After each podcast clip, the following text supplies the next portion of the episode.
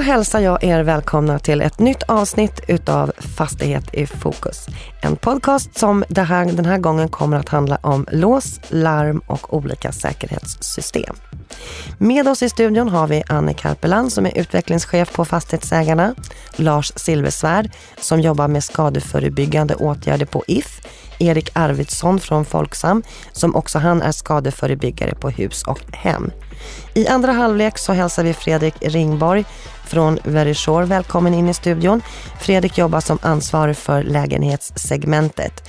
Christer Wiberg representerar iLock Scandinavia AB i egenskap av Area Sales Manager. Och iLock jobbar med digitala låssystem, vilka Christer kommer att berätta mer om. Med detta så hälsar jag de första gästerna välkomna in i studion. Och kanske att det är så att Annie ska få börja lite grann och berätta vilka, vilka frågor ni diskuterar. Ja, absolut. Vi är ju som sagt en intresse och branschorganisation för fastighetsägare i Sverige och vi har ungefär 17 000 medlemmar, alltså fastighetsägare runt om i landet. Och, eh, det är ju såklart en mängd olika frågor som vi belyser som organisation. Och inom just det här området lås och larm så handlar det ju mycket om skalskydd. Hur eh, man säkerställer att obehöriga till exempel inte tar sig in i fastigheten och eh, såklart även i relation till de boende och det ansvar man har som fastighetsägare. Det lägger vi mycket fokus på, just ansvaret man har. Eh, och inom det här området så är det ju ett, till viss del ett delat ansvar och en hel del när det kommer till till exempel inbrott rör ju oftast eh, lösöre där man då har en hemförsäkring som som ska hjälpa till med inbrott. Precis, men jag tänker samtidigt att om vi nu kan konstatera att tjuvarna tar nya vägar, att det framförallt är marklägenheter och i bottenplan man går in. Och det är via balkong och altandörrar och det är via fönster såklart. Så är det någonting, en kostnad som ändå drabbar fastighetsägaren också när det gäller den åverkan. Så det blir väl lite så att alla blir drabbade, både den som bor i lägenheten, eh, fastighetsägaren såklart, men också försäkringsbolagen som ska ersätta. Absolut, Abs helt klart. När det gäller nyproduktionen så idag, hur, hur, till vilken grad säkrar man det här? Jag tänker på att satsa lite extra på kraftfulla altandörrar och andra som inte är lika lätta att få upp. Ja, utan att kunna plan och bygglagen utan till så tror jag nog inte att det finns sådana krav i, inom, inom regelverket när du uppför en byggnad att det ska eh, finnas till exempel okrossbara rutor i, i markplan. Jag, jag tror inte heller att... I, i, i sådana lägen så tror jag faktiskt inte att fastighetsägare investerar i den typen av byggdetaljer, för det är så pass dyrbart, helt det, enkelt. Ja, nej, det tror inte jag heller, men jag tänker samtidigt att det borde vara ligga i allas intresse lite grann. Och så kan man tänka sig sådär att fastighetsägarna, försäkringsbolagen och eh, de borde, att man skulle kunna hitta något gemensamt sätt att jobba mot det här. Jag tänkte jag bollar den frågan ja. vidare. Ja, men precis, precis. Vi Försäkringsbolaget. Har ju, precis, vi har med oss försäkringsbolag här så vi får väl hälsa dem välkomna in i samtalet. Mm, tack. Hur ser ni på det här? Hur, hur, ser era siffror ut när det gäller just det här med antalet, in, alltså ökningen utav inbrotten och i vilka regioner och hur, hur kan ni, vad kan ni dra för slutsatser från de siffror som ni har att jobba med?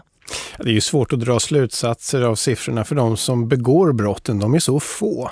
Så att deras närvaro i geografin, vilken landsända de befinner sig i och i deras modus. Små, små förändringar syns direkt i statistiken och därför är det jättesvårt att dra några generella slutsatser. Det beror på vilka tjuvar som är på plats vid tillfället helt enkelt och hur de vill angripa. Just nu ser det mycket lägenheter, just nu är det mycket, man går in i markplanet. Så vi tittar ju alltid på alla former av inbrottsrisker, vare sig man bor i bottenplanet eller om man bor högst upp i, i, i fastigheten till exempel, som var ett problem för några år sedan. Vi har gjort en nylig studie här på Folksam där vi, där vi konstaterar då att det är en eh, 60-70 procent det är markplan och eh, likaså om det är första våningen som man alltså mycket enkelt kan hoppa in på en, en balkong utan att använda steg och sånt. Man bor ju lite säkrare om man befinner sig en, en, en bit upp men du, inte, du har ingen garant för att det inte sker inbrott. Så att säga. Nej, du nämnde just för mig att där, mm om det är så att tjuven vet om att man besitter en stor konstskatt eller någonting Exakt. så är man ju såklart utsatt bara där. Mm. Inte minst kontanter märkte vi att folk har väldigt mycket kontanter och sprider det sig i fel kretsar, att man är egenföretagare och tar med sig en, en kassa hem exempelvis eh, och det sprider sig i fel kretsar, då är ju tjuven benägen att eh, ja, bli djärvare och, och, ta större risker och kanske dessutom eh, använda våld för att kunna komma över med kontanterna. Så att, eh, det ska man undvika att ha hemma. Du berättade för mig Lars också att någonting som ni jobbar väldigt mycket med och som ni uppmuntrar fastighetsägare och andra till, det är det här med att jobba med grannsamverkan. Mm, absolut. Kan du berätta lite grann om, om hur, hur, hur det går till? Alltså grannsamverkan är först och främst jättebra på många eh, synsätt. Eh, alltså det ökar ju kännedomen, man lär känna varandra som bor i fastigheten. Man har lite koll på vad som händer och det har en massa positiva effekter och väldigt starkt på inbrottstjuvarna. Så efter ett effektivt skalskydd så rekommenderar vi alltid grannsamverkan. Och just i flerfamiljsbostäder så har det ju inte varit så ofta och det finns, märker vi, någon slags eh, alltså lite tröghet i, i flerfamiljsbostäder att, att vilja samarbeta. Det, det, känns som att integriteten är lite viktigare när man bor så tätt in på varandra. Men om man kan överbrygga det och tillsammans då med polisen eh, genomföra ett grannsamverkansprojekt i sin fastighet eller i hela området till exempel, som då inbegriper även en del skalskydd. Men man hälsar på folk som man inte känner igen, man tar reda på vad som händer, man berättar för varandra att man är borta och hjälper varandra att hålla rent i, i postfacken till exempel, så att det inte spretar ut en massa reklam och annat sånt där. Och det vet vi har en stor inverkan. Det finns, eh, enligt Brå så finns det ju statistik som säger att då minskar man inbrottsrisken med 26 procent. Och det är fantastiskt. Dessutom skapar det en mycket trevligare miljö i hela området och man känner varandra. Och, så att det finns mycket att vinna på det. Ja, det motverkar klotter och förstörelse och allt sånt där också. Och som, som du säger Erik, det är ju jättemycket trevligare mm. att känna sina grannar. Ja men verkligen. Hur jobbar ni med sån här, sån här, den här typen av aktiviteter Annie? Är det någonting som ni uppmuntrar era medlemmar eller jobbar aktivt med på något sätt? Ja, absolut. Trygghet är ju en av de faktorerna som man värdesätter högst just när det kommer till till boendet. Och vi har ju som sagt väldigt många medlemmar som äger och förvaltar bostadsfastigheter. Så att mm, till exempel då grannsamverkan är ju verkligen ett, ett fint exempel på något som ökar och bidrar till tryggheten och så, såklart även Ehm, ger positiva effekter om man säger utifrån ett fastighetsägarperspektiv. Du har nöjda, nöjda och trygga hyresgäster. De tar hand om varandra och sitt boende och bor kvar längre. Så att det är någonting som vi gärna uppmuntrar och, och sprider goda exempel kring. Ja, det är ju jätte, jättebra. Mm. Och ni också, ni är också inne på grannsamverkan? På ja, absolut. Mm. Vi, vi försäkringsbolag samarbetar ju när det gäller grannsamverkan med polisen. Mm. Och eh, som sagt, allt engagemang. Har du mm. ett engagemang ute och mm. bland, bland både hyresgäster och fastighetsägare så får, du, så får du en tryggare närmiljö. För ju mer man bryr sig, ju bättre blir det. Mm. Absolut. Vi har precis haft, eller spelat in och släppt ett program som handlade om utemiljö eh, och som handlade om att stärka stärka framförallt socioekonomiskt utsatta områden när det gäller just bitar som trygghet. Eh, och där tänker jag också att där kom det också upp just mycket det här med att det handlar väldigt mycket om att få grannarna, alltså få, få de boende att bli mer aktiva i en slags grannsamverkan om än att det inte är ja, men en, en, en, typ av grannsamverkan som ju också kommer få effekter naturligtvis när det gäller det här, även om man inte kanske har, har satt upp en lapp som, som slår fast att det är faktiskt det man håller på med.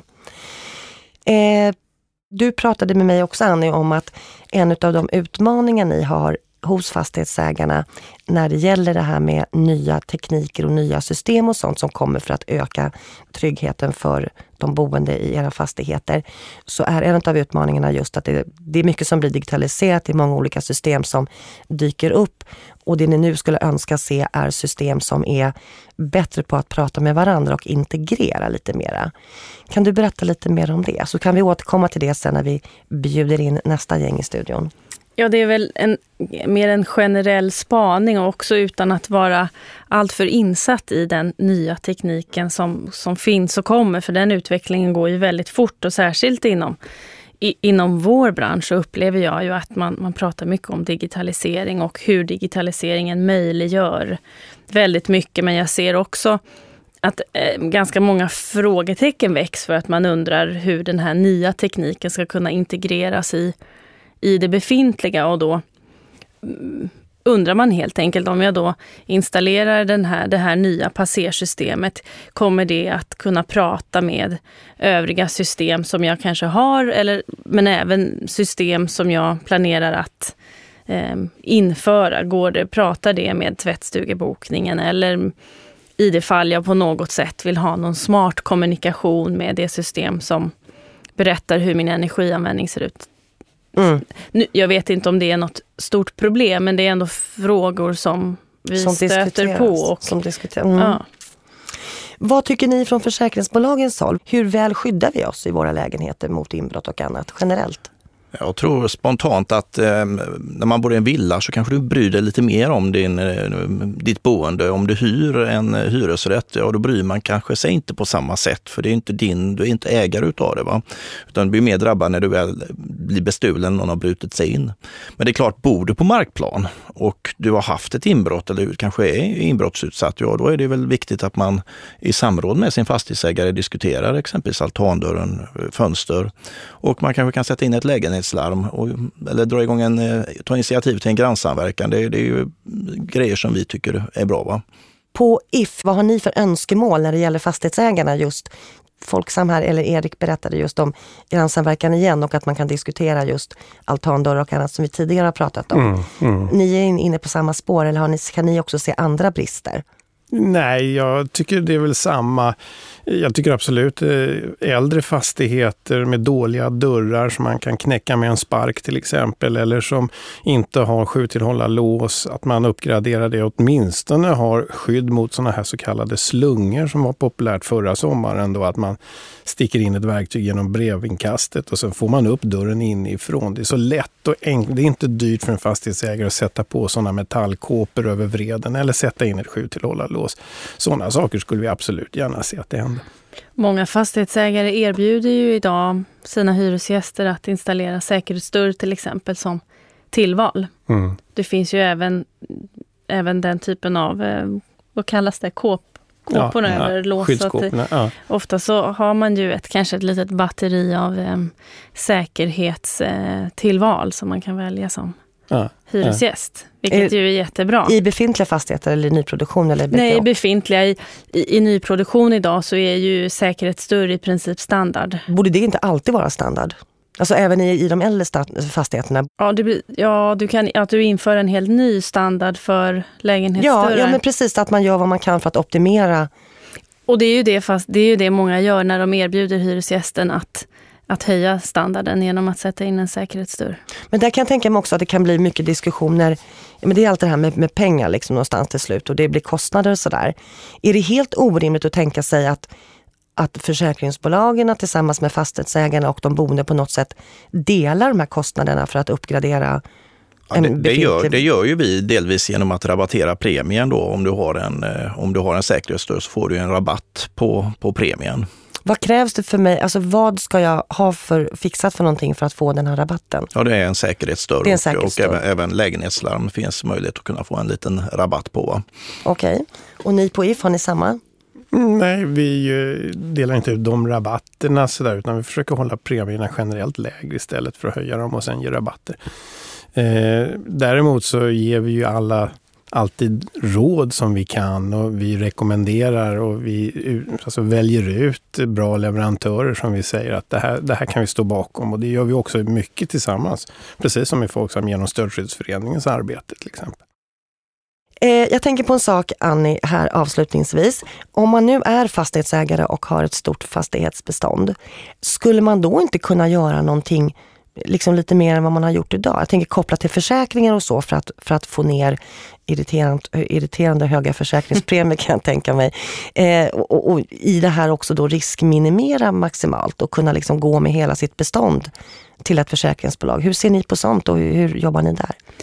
Jag kan tycka att det vore ju såklart önskvärt att det på något sätt skulle visa resultat. Att, att man är en ansvarstagande och proaktiv fastighetsägare. För det är ju mycket det fastighetsägande och förvaltning handlar om. Att vara proaktiv och minimera risker för i det här fallet då inom det här området eh, inbrott till exempel eller andra skador. Det kan ju även vara skador inne i bostaden. Att om jag säkerställer att den här bostaden inte drabbas av en vattenläcka eller att jag kan se det i tid så sparar det ju pengar för mig och även då kanske förhoppningsvis eh, försäkringsbolaget. Så säg då att jag ska gå ut och handla upp en, en fastighetsförsäkring så kan jag tänka mig att det borde vara intressant för försäkringsbolagen om jag kan visa på att jag är ansvarstagande och härmed minimerar riskerna. Intressant. Det här ska vi titta vidare på och se om vi kan få lite svar och fler, fler infallsvinklar på det i tidningen Fastighet och bostadsrätt. Med detta vill jag avrunda del 1 och jag tackar Erik Arvidsson ifrån Folksam för att du har varit med oss. Jag tackar Lars Silversvärd ifrån If för att du har varit med oss.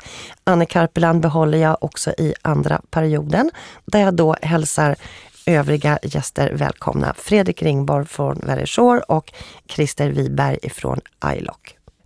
Och jag tänker, är det någonting som vi ska ta upp och prata med dem om, tycker ni, från försäkringsbolagens sida? Alltså, digitala lås är ju spännande ja. på det sättet att eh, det kommer att omdefiniera eh, vad är en låst dörr i mm. framtiden. Mm. Det kommer påverka oss allihopa. Eh, och sen så är det ju intressant att se då om de här nu tillverkarna och nya entreprenörer, för det är väldigt många som kommer nya här. Eh, om man är byxad att hantera eh, den kriminella, så att säga, den, den organiserade kriminaliteten som är ju synnerligen professionell. Det vill säga, har man möjligheter att uppgradera de här låsen framöver så att de klarar de framtida hoten som vi inte har sett idag. Så fort du går in på trådlöst så är det hackbart. Alltså.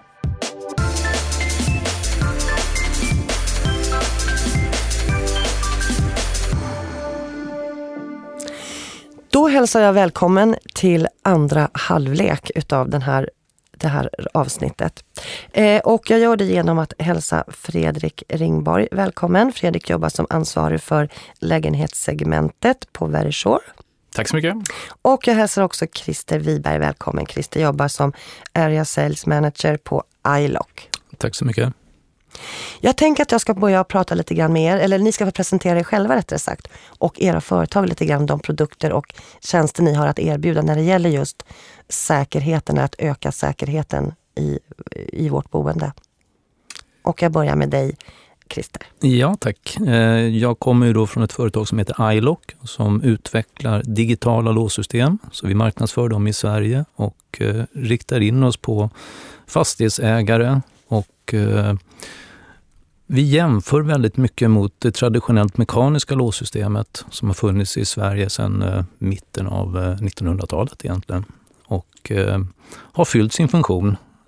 Enklaste sätt att komma in genom en dörr är att använda en nyckel, det ska vi komma ihåg. Sen har väl med tiden mekaniken föråldrats och har inte riktigt hängt med. Samhället generellt digitaliseras och nu har vi då fått fram digitala låssystem där det finns möjligheter att styra var och när ska nycklar fungera, en försvunnen nyckel, hur kan jag åtgärda det på ett enkelt sätt? Och tack vare den digitala tekniken så har det förenklats väldigt, väldigt mycket. Spännande, det där ska vi återkomma till och prata lite mer om. Och sen så vill jag hälsa Fredrik Ringborg välkommen från Verisure. Tack så mycket. Ehm, ja, Verisure är ett bolag som har funnits sedan 88 och jobbat med just att trygga vardagen för eh, våra kunder. I dagsläget så tryggar vi ungefär en miljon personer i Sverige varje dag. Ehm, vi har fokuserat på de senaste åren och tittat lite grann på lägenhetssegmentet och vi ser att där har vi en stor uppgift att eh, fylla. Många som bor i lägenhet har inte faktiskt kunskap idag om hur riskerna ser ut. Eh, om det som har varit naturligt för många villägare i ganska många år att titta på hur man kan öka tryggheten genom att eh, ha lås och larm och grannsamverkan.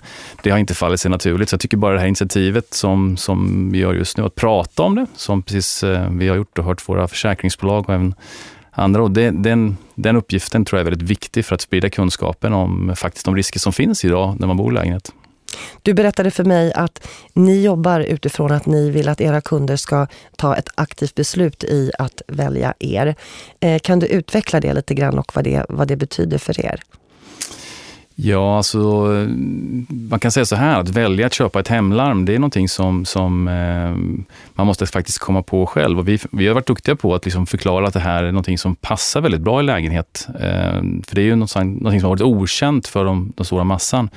Eh, vi har också gjort en del samarbeten med en del fastighetsägare och där har vi lärt oss att just det här med att ta ett aktivt val själv eh, spelar en stor roll i, för då, då får man en bra vardag i användandet av hemlarmet.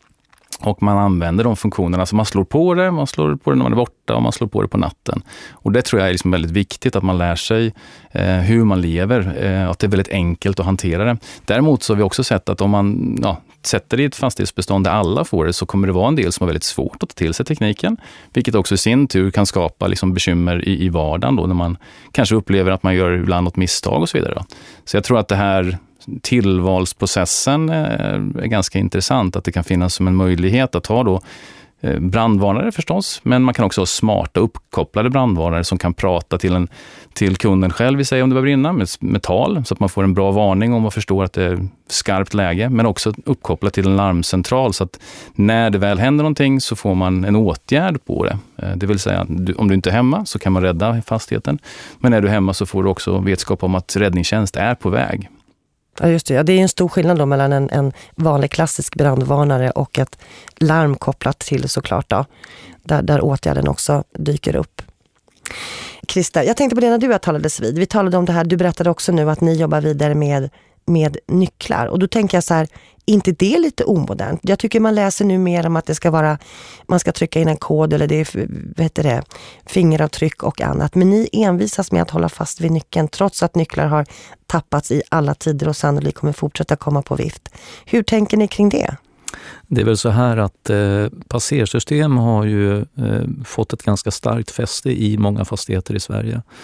Eh, problemet med passersystem är ju investeringskostnaden. Den är så pass hög så att den hamnar inte i passersystem i samtliga dörrar.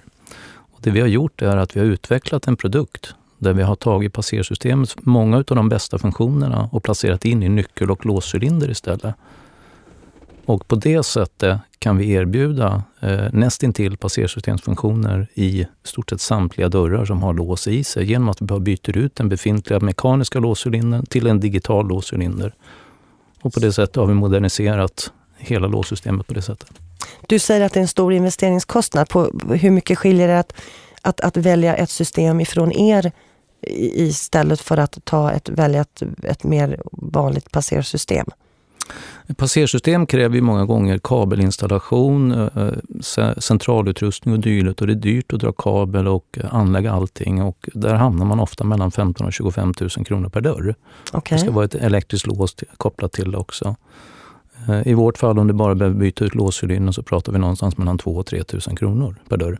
Men då är det ju ändå nästan dubbelt så dyrt mot att, att bara installera en helt vanlig dörr med helt vanlig lås. Hur motiverar man fastighetsägarna till att välja ert system? Precis, en vanlig låscylinder kan man få någonstans mellan 1000 och 2000 kronor medan våran då kostar mellan 2 och 3000 kronor. Så att investeringen för ett iLock-system är högre. Men tittar vi sen då, bara för att du får smartare system så betyder det inte att du slutar tappa nycklar eller passerkort. De kommer Nej. fortfarande försvinna. Traditionellt mekaniska nycklar, när de försvinner, så är det en ganska stor kostnad att åtgärda dem. Och då går inte att åtgärda i samtliga dörrar. Om det försvinner en lägenhetsnyckel exempelvis, så kan du åtgärda den i lägenheten. Men portkällare-vind, där fungerar fortfarande den förlorade nyckeln. Mm. Vilket betyder att säkerheten i fastigheten har sjunkit. Du kan få in fel personer i fastigheten och på det sättet skapar då osäkerhet bland de boende. Mm. Eh, Medan med vårt digitala system så kan du då åtgärda den förlorade nyckeln i samtliga dörrar eller låscylindrar där den fungerade. Så på det sättet få bort den. Så den förlorade nyckeln har egentligen inget värde så fort du har åtgärdat det. Och åtgärden är ju rent elektronisk så du kan göra det på väldigt, väldigt kort tid. Vi pratar mindre än en timmes tid.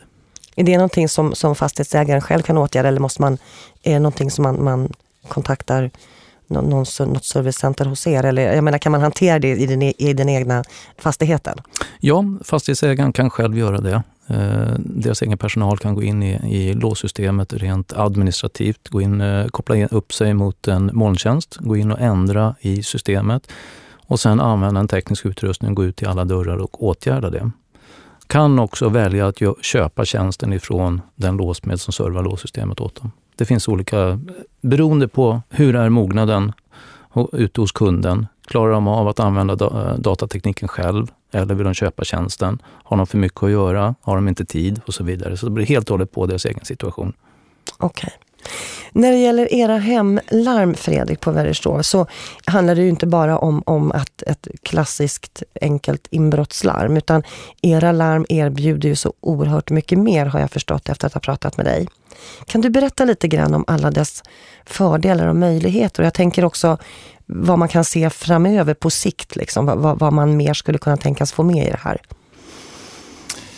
Ja, ett modernt hemlarm idag är mycket mer än ett inbrottslarm, även om det är det första som alla tänker på egentligen när man, när man pratar om hemlarm. Eh, vi har sett att eh, efterfrågan på just hemlarm till lägenhetsmarknaden har ökat kraftigt de senaste åren. Jag tittar på det i Stockholm nyligen, den har mer än fördubblats de senaste åren. Så helt klart är det ett växande intresse. Och det som man är intresserad av det är ju faktiskt att öka sin trygghet hemma. Och eh, med känslan av att ens hem är skalskyddat och att det finns ett, någonting som händer om en inbrottstjuv försöker bryta sig in. Det är det som har gjort att den här efterfrågan har växt. Det finns idag en ökad oro för just inbrott. Men nu börjar fler och fler förstå, även om det går långsamt. Jag tror Stockholm här har kommit lite längre.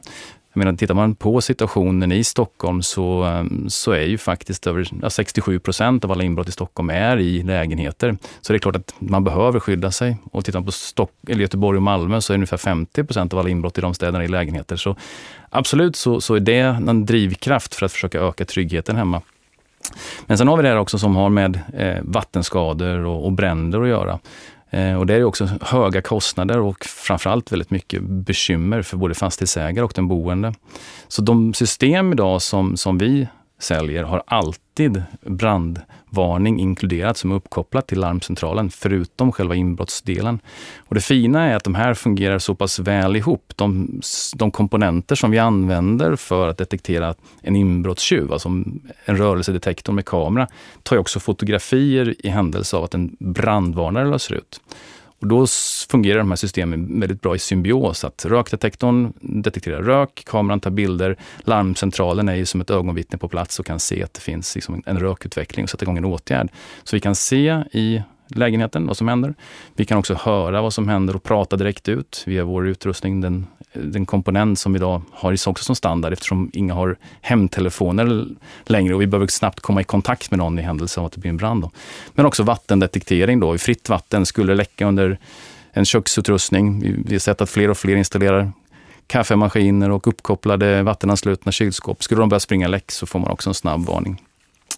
Och det är ju skydd mot de, de farorna, men det, det andra är att du kan hålla koll på din temperatur hemma, se luftfuktighet. Du kan också tända och släcka belysning eller tidsstyra det så att det sker i med enkel automatik med solens upp och nedgång. Så att du helt enkelt kan komma hem till en lägenhet som ser ut som, som du vill. Du vet om att ingen har varit där.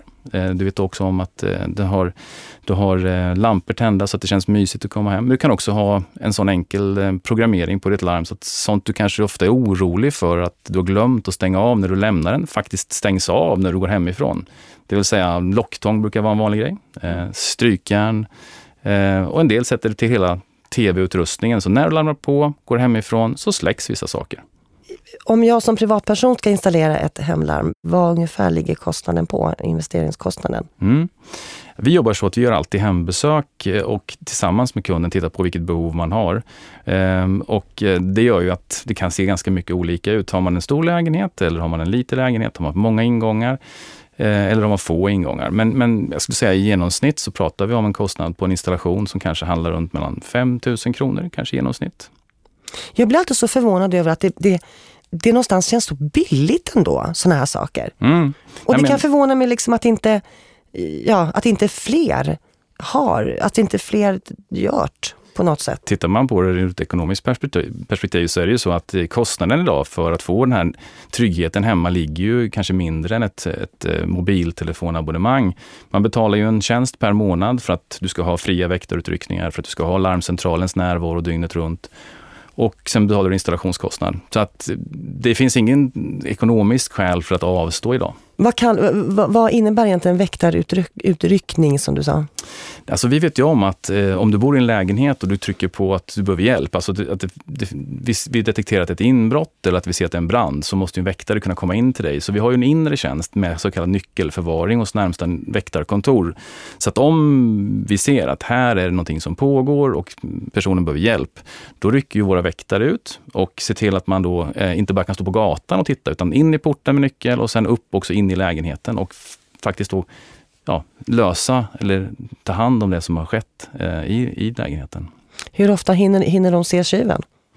Alltså, eh, vi ser ju alltid tjuven på bild och det brukar vara uppskattat av polisen att få möjlighet att eh, titta på dem efteråt. Och väktarens uppgift är ju inte, inte att fånga tjuven utan det är ju framförallt för att se till att minska de följdskador som ju ofta uppstår i följd av inbrott. Tittar man på ett fönster som står uppbrutet eh, så blåser det in väder och vind och kyla och det kan, ju, det kan få ganska stora kostnader i, i efterhand för, för att liksom få den lägenheten i, i okej skick igen. Så att väktarens uppgift är att skyddstäcka, se till att ingen kommer in i en, en lägenhet där det finns någon kvar och vara våra ögon på plats egentligen. Så att vi kan se till att när, när vi stänger till där och larmar på igen så kan väktaren förklara för oss, som vi sen förmedlar för kunden, att så här är läget, det här har hänt.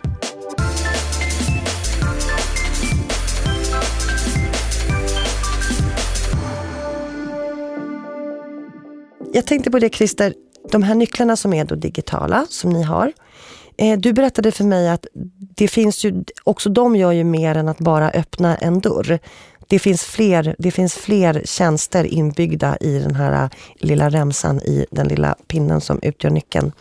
Eh, jag vet vi pratade om till exempel det här med att man kan ju via logg gå in och se vem som har varit inne, när och hur och var. Och man kan också förse de olika nycklarna som tillhör ens lägenhet med olika information, vilket gör att vissa bara kan komma in i vissa utrymmen som tillhör lägenheten och andra kanske i alla.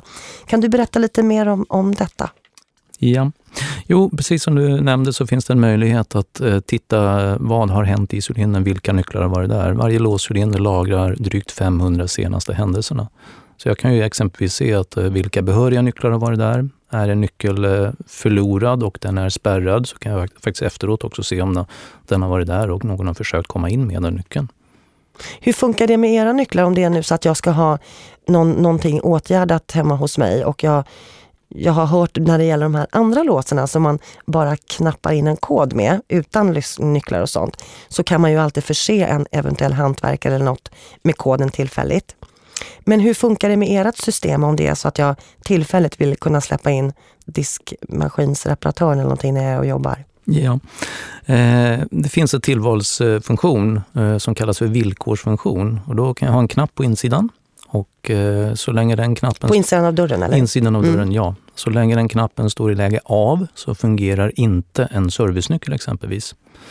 Eh, och vill jag då ha service på min diskmaskin, ringer jag och bokar upp det den dagen som de ska komma, så eh, trycker jag knappen i läge på, låser dörren och åker iväg till jobbet eller vad jag nu gör. Och eh, då kan då servicepersonalen komma med sin servicenyckel och då fungerar den. Du säger komma med sin servicenyckel, betyder det att, att det finns servicenycklar hos reparatören? Eh, det kan det vara. Det, det, man kan ju designa låssystemet precis som man själv vill från, ur fastighetsägarsynpunkt. Det går att göra. Så att fastighetsägaren kan ju dela ut nycklar till entreprenörer och de nycklarna fungerar inte så länge alla knappar står i läge A, men, eh, av. Men eh, de eh, knapparna som eh, ställs i läge på, där fungerar servicenyckeln. Så att en entreprenör som har återkommande uppdrag i en fastighet kan ju ha en nyckel hos sig. Den nyckeln är helt uh, ur funktion så länge alla knappar står i läge A.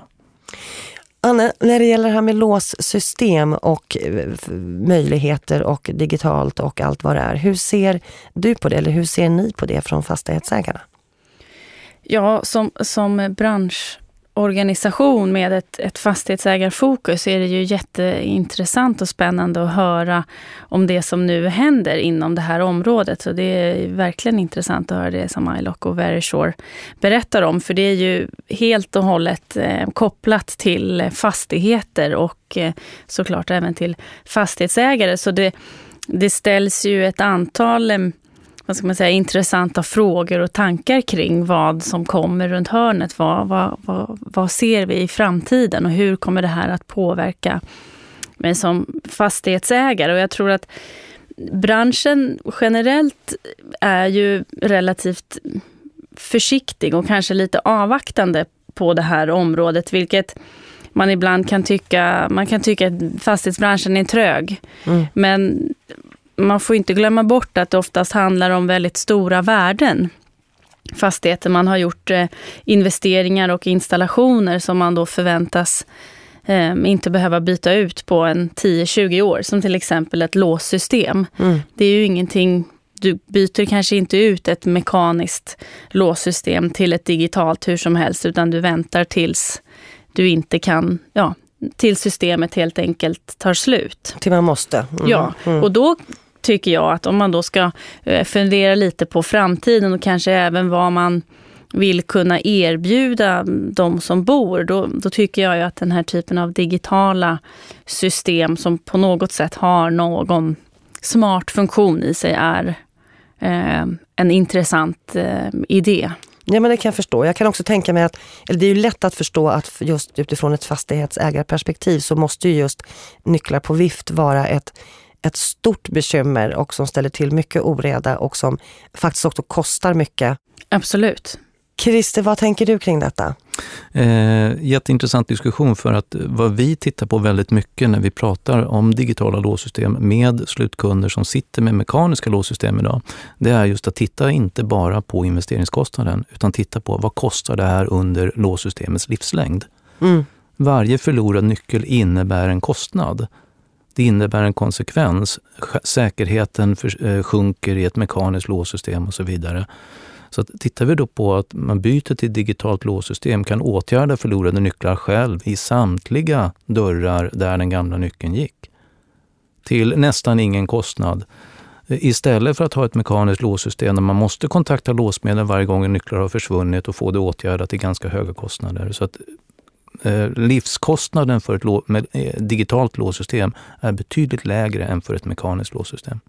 Här var ju då tidigare eh, Lars Silversvärd bland annat inne på, han som var med i första halvlek ifrån If, just att han kunde känna, eller han ställde sig lite frågande inför det faktum att allting som digitaliseras menar han på, det, alltid så dyker det upp något geni som hackar hitan och ditan och ställer till. Hur säkert är det med iLocks lösningar på det sättet?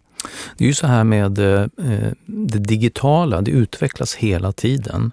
Eh, I vårt fall så har vi låtit Stöldskyddsföreningen testa våra låscylindrar och de har kommit fram till att uppfyller samtliga krav, är certifierade, kan alltså ingå som en del i en godkänd låsenhet. Hela den digitala kommunikationen mellan nyckel och låscylinder är krypterad med en mycket hög säkerhet. Och eh, det här är en av grundplåtarna i företagets eh, verksamhet överhuvudtaget, att det ska vara en mycket, mycket säker produkt. Mm. Eh, självklart så är det så att produkterna vidareutvecklas också för att följa den utvecklingen utav kryptering. Så att där följer vi med hela tiden. Då vill jag bjuda in dig igen i matchen ifrån Verisure, Fredrik. Eh, när vi tittar lite grann på om vi gör framtidsspaningar sådär, vad, vad kan du se är möjligt liksom inom en, en någorlunda snar framtid att kunna koppla på sitt larm ifrån er?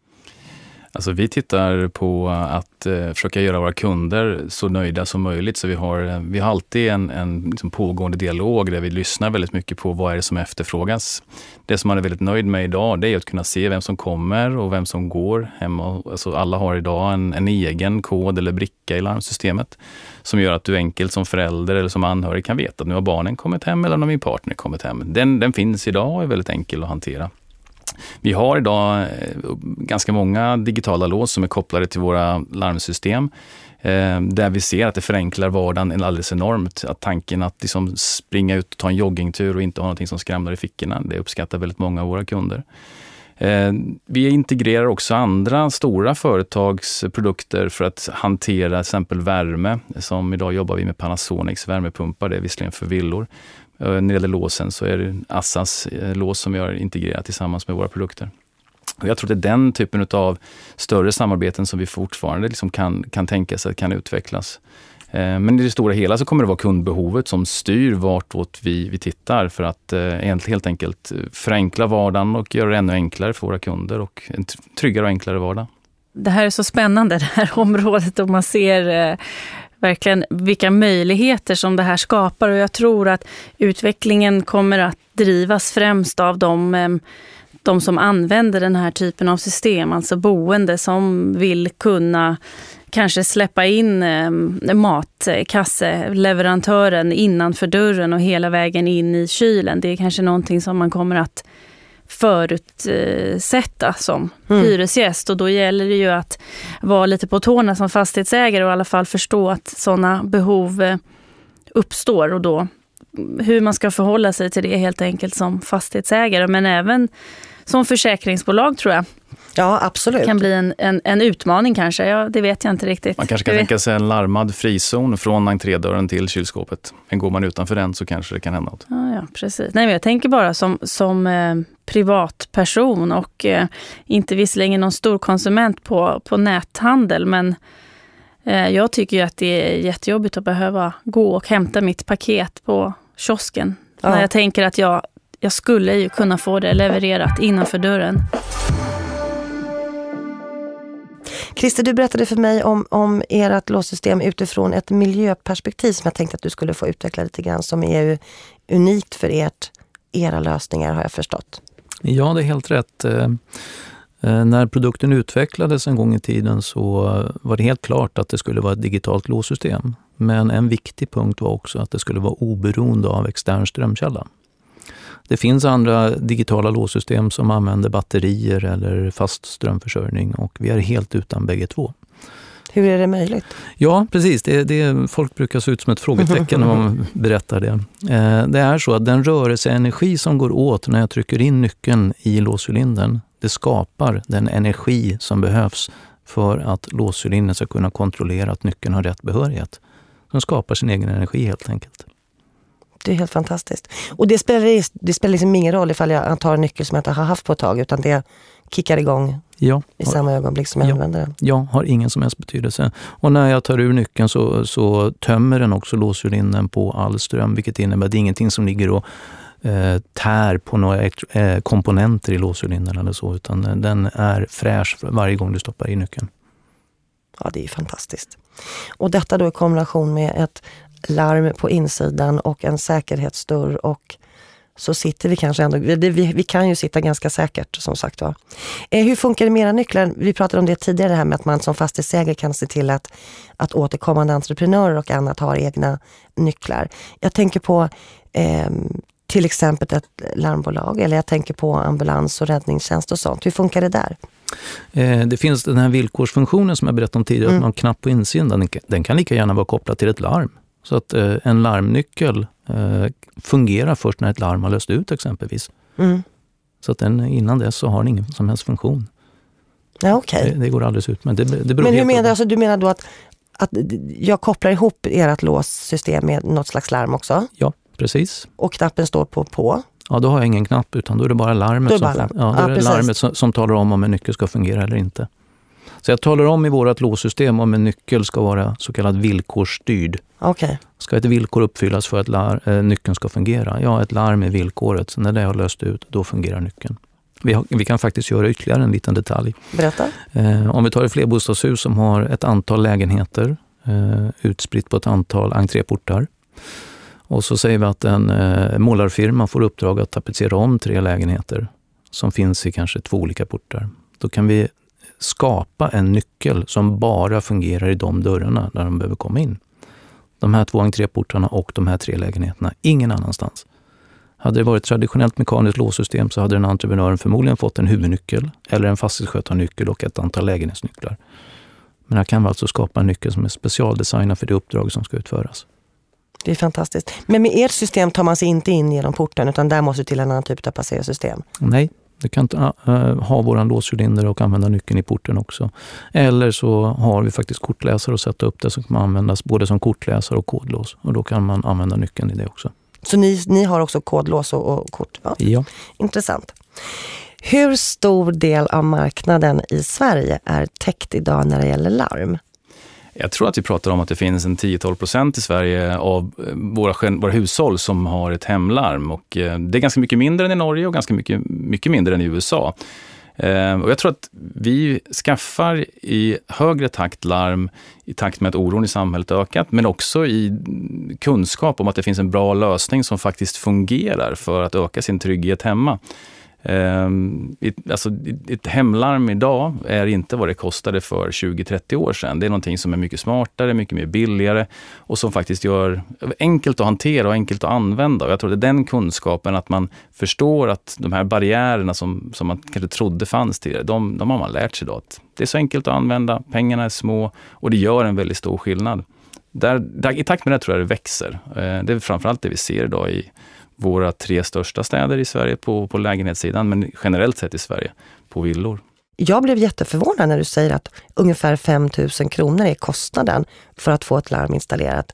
Jag trodde att det handlade om ja, 25-30 alla gånger. Och då tänker jag, om, nu kan ju inte jag stå liksom, jag kan inte representera såklart alla i landet, men jag tänker att, att om den informationen har undgått mig som ändå jobbar med sånt här på något vis, eller med information åtminstone när, när det gäller bygg och fastighet, så kan jag tänka mig att det är oerhört många som, som sitter i samma båt som mig. Och då kan jag tänka mig att man kanske ännu tydligare, för att alla måste väl ha ett intresse av att vilja skydda sig på maximalt sätt. Det måste ligga i människans natur på något sätt. Absolut, men du är inte ensam om att ha missat det här. Går man in idag på faktiskt många försäkringsbolags sidor och även polisen så får du väldigt mycket råd och tips om hur du som villägare kan skydda dig. Så att jag tycker det här känns som en liten ja, glömd målgrupp. Men jag tycker vi, vi får också ta på oss att vi inte heller varit duktiga på att berätta att vi har en, en tjänst som faktiskt fungerar väldigt väl om du bor i lägenhet. Eh, så att jag tror att eh, vi har ökat vår kommunikation mot den här målgruppen på senare tid och vi ser att intresset finns där och eh, idag i Stockholm som sagt så, så har vi ju en väldigt stort intresse eh, där, där fler vill förstå hur kan man göra det här och när man förstår hur enkelt det är att använda det och de pengarna det kostar så, så brukar det kunna bli att vi, vi får installera eh, fler och fler hemlarm. Hur jobbar ni på Verisure mot fastighetsägarna? Man måste väl kunna entusiasmera boende i, ett, i en fastighet att skaffa larm? Alltså det borde ju alla ha, kan mm. jag tänka. Och hur pass aktiva är ni där? Ja, vi har jobbat både med en del byggherrar eh, under en byggprocess där man erbjuder våra hemlarm som ett komplement till nuvarande säkerhet. Vi har också jobbat med en del befintliga fastighetsägare för att på samma sätt höja säkerheten i fastigheterna. Men jag tror att det här med tillval är ett bra sätt att presentera hemlarm för de som ska bo i lägenheten. Okej. Okay. Annie, hade du någonting att flika in där? Men jag tycker också att det låter eh, intressant. Jag, jag, förstår att intresset ökar och det handlar också om att ju mer man vet desto större eh, kanske benägenhet har man att ta det där steget. Och det jag tycker är intressant, det är klart med, med all respekt för att man vill känna sig trygg i sitt hem när det kommer till att utsättas för, för brott till exempel. Men även det som vi har varit inne på tidigare, det här med att faktiskt säkra upp när det kommer till att minimera risken för skador. Att kunna komplettera med larmer som då säger att här finns det risk för att en skada uppstår eller att en, på, en skada eh, pågår. Jag kan bara flika in att eh, vi får väldigt mycket positiva tillrop. Kunderna brukar berätta att fastighetsägarna är väldigt glada för alla initiativ de gör för att skydda sin lägenhet bättre. Och vi har ett par väldigt spännande incidenter. Jag hade, tror vi hade förra, förra veckan ett, en, en pojke som rostade bröd hemma och han var ensam hemma och det började brinna i brödrosten. Med de larmsystem vi har då för de pengarna som vi precis pratade mm. om så kan ju vi få signalen att det brinner i lägenheten. Vi kan prata direkt ut till pojken på plats via vår direktenhet som då liksom hör vad pojken säger och han hör vad vi säger. Mm. Och då kan vi förklara, gör så här och sen så lämnar du lägenheten. Så här räddar vi både värde i bostaden och framförallt då pojken. Ursäkta, jag, jag sitter så här, ta upp smörgåsen, rosta en ny, du kan inte äta den där, är för mm. svart. det är nästan ännu mer effektfullt faktiskt när vi märker att vi, vi faktiskt stöter på ett skarpt inbrott. Att uh, se den minen hos inbrottstjuven som förstår du i svart luvtröja, du är upptäckt, mm. polis och väktare är på väg. Ja, vad jobbigt. Det är väldigt effektfullt. Det kan jag förstå. Det kan och det kortar ju framförallt också tiden som den här inbrottstjuven är inne i bostaden. Man, man undviker ju att tillbringa en enda sekund extra. Mm. Vi vet ju om till exempel att de flesta inbrott idag de föregås ju av ganska mycket rekognosering och tjuven väljer ju minsta mm. motståndets lag. Så att när man förstår att den här bostaden är larmad, då väljer man ju, det är en avskräckande faktor. Såklart. Eh, Jag tänker på er på iLock. Eh, hur jobbar ni alltså, gentemot, jag tänker på nyproduktion och på befintligt bestånd eller fastighetsägare och så? Är ni, är ni väldigt aktiva ute och försöker presentera er och era produkter eller hur, hur hittas ni? Eh, det gör vi. Vi jobbar väldigt mycket med uppsökande verksamhet, eh, letar upp eh, fastighetsägare, företag, eh, bostadsrättsföreningar och så vidare och eh, informera informerar dem helt enkelt om att det numera finns något som heter digitala låssystem. Eh, Presenterar ganska ofta en, en enkel kalkyl för dem där vi jämför mot ett traditionellt mekaniskt system och visar på 20 års sikt. Så här länge ska du leva med det här låssystemet kanske. Hur många nycklar kommer försvinna varje år? Och så får de se då vad är totalkostnaden på de här 20 åren. Och eh, det är många som eh, nästan tappar hakan när de ser att så här dyrt är det med mekaniska låssystem om jag åtgärdar alla förlorade nycklar. Mm.